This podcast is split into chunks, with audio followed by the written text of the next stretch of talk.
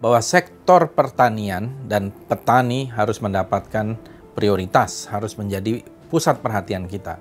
Karena petanilah yang menghasilkan pangan untuk 270 juta rakyat Indonesia. Artinya ada 270 juta mulut yang harus diberi makan tiga kali sehari.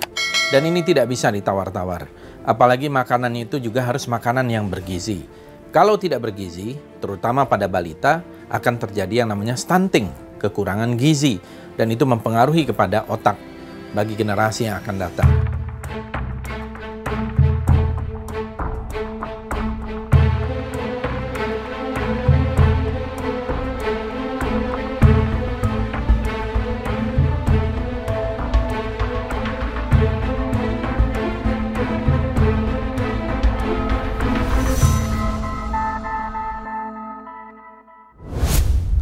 Assalamualaikum warahmatullahi wabarakatuh. Salam Tani Makmur.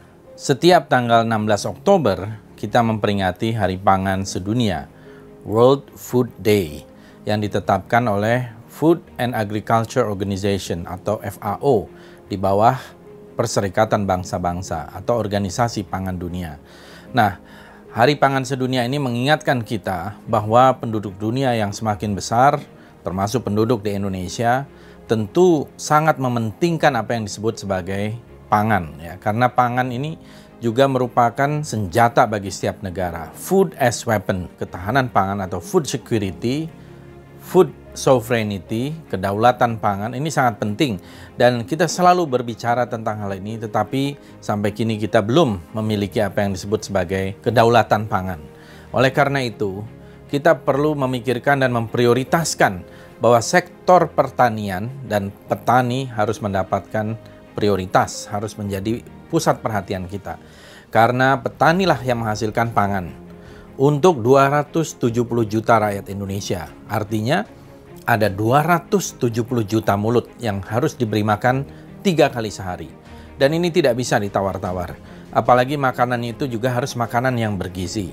Kalau tidak bergizi, terutama pada balita, akan terjadi yang namanya stunting, kekurangan gizi, dan itu mempengaruhi kepada otak bagi generasi yang akan datang.